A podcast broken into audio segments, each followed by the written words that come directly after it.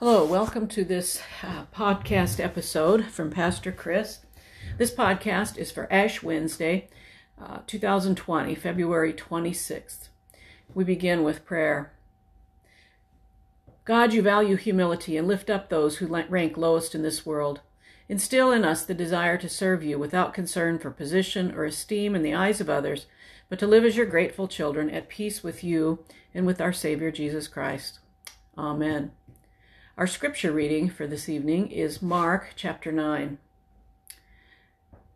Jesus and his disciples went on from there and passed through Galilee.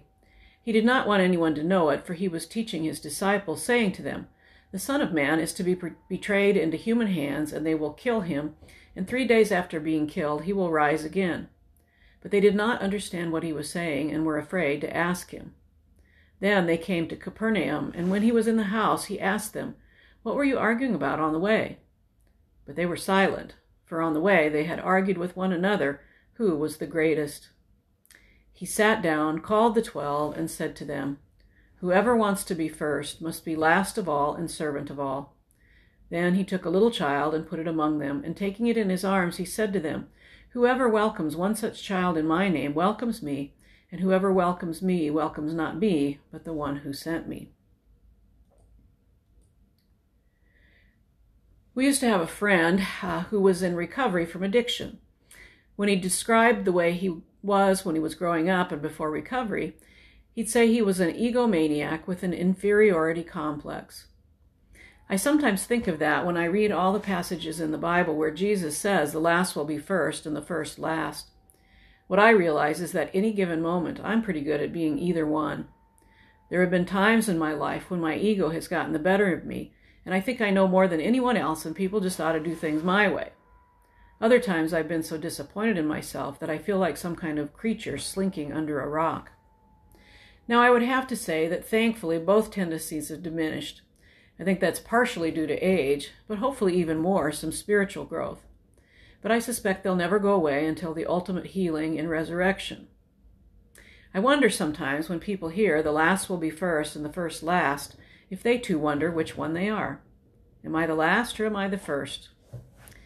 As we begin this season of Lent, I want to think on this last will be first and first last in terms of vulnerability. Let's look at Jesus' actions and words with the little child. First, a little cultural grounding. We are a society which adores, in fact, almost reveres children. When parents look at their calendars and checkbooks, it can look like their kids are at the center of the universe. Sometimes parents will even say that. Well, not so in the first century in Jesus' world the world of peasants. No doubt parents loved their children, but they were not the center of the universe. Young children, especially, were at the very bottom of the social rankings. They couldn't pay their way and were totally dependent on parents and extended families who were likely already stretched thin economically. Thirty percent of them died before the age of one, and no small number of mothers died from complications of childbirth, leaving children without their mother and there were no social programs to take care of orphan children. Young children were no doubt loved by their families who just hoped they lived long enough to make their own way, but they were largely ignored by society at large. Children were the most vulnerable of all people in Jesus' world. Jesus says, When you welcome one such as this little child, you are welcoming me. With those words, Jesus is making clear his own willingness to be vulnerable. So, if that's the case, then maybe we would benefit from some reflection on vulnerability. Most often, when I've preached these passages, I focus more on the social aspects. We are a culture who is all in on being first. From early childhood on, we want to be fastest, strongest, most powerful, richest, most admired, most successful, and we hold those values for our nation as well. Jesus' words cast an uncomfortable shadow on such beliefs. Now, that remains, I think, a good way to look at it. We are called to care for the most vulnerable among us in tangible ways, feeding the poor and advocating for things that can make their lives better, welcoming immigrants and helping them get their new life started, caring for the sick, restorative justice, loving those we'd rather not. But even beneath the charitable things we do, we often still hang on to that sense of superiority. And yet Jesus holds up vulnerability as our call. We don't even probably like the word. It's associated with weakness or defenselessness, and we certainly don't like that.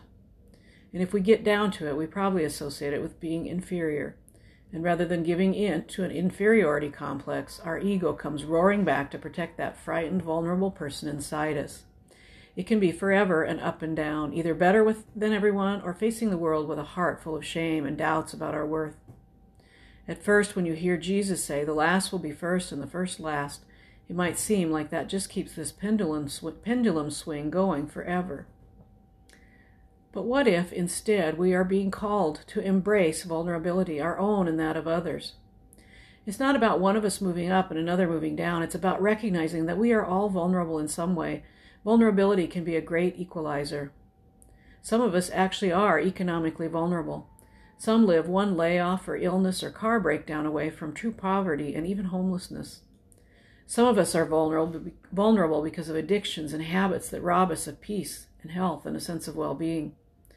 Some of us are vulnerable because of illness or advancing age. Many of us are vulnerable to fears for the safety and well being of loved ones, especially our children. In fact, we are often quite vulnerable to the fear of death.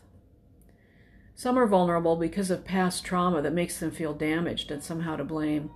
Some are vulnerable to the constant need to prove themselves superior to everyone else, simply to avoid the crushing fear that they might, in fact, be nobody. We are all vulnerable to guilt, shame, and heartbreak, and ultimately we are all vulnerable to death. So, what if instead of all the defense mechanisms we put up and the ways we try to stay on top, we just came to terms with our vulnerability and that of everyone else? What if we quit needing to hide from our insecurities and fears and just admit it's part of being human?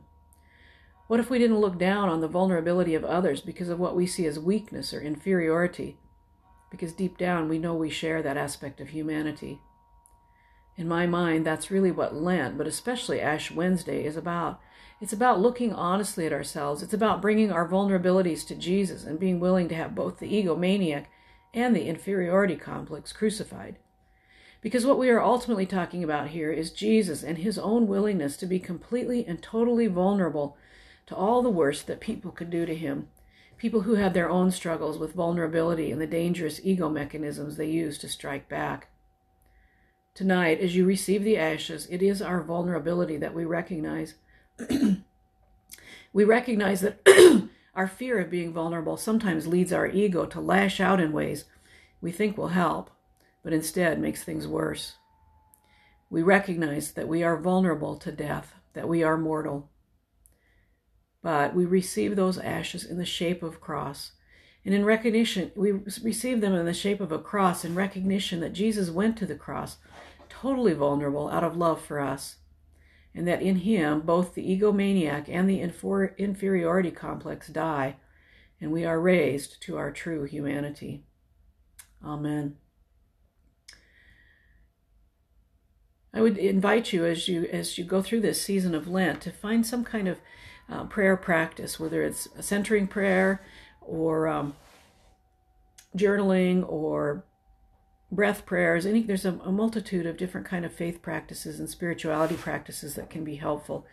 I will try to get some posted on our website, and uh, if you want to take a look at some options. Again, thanks for joining for this podcast, and have a blessed Lent. Amen.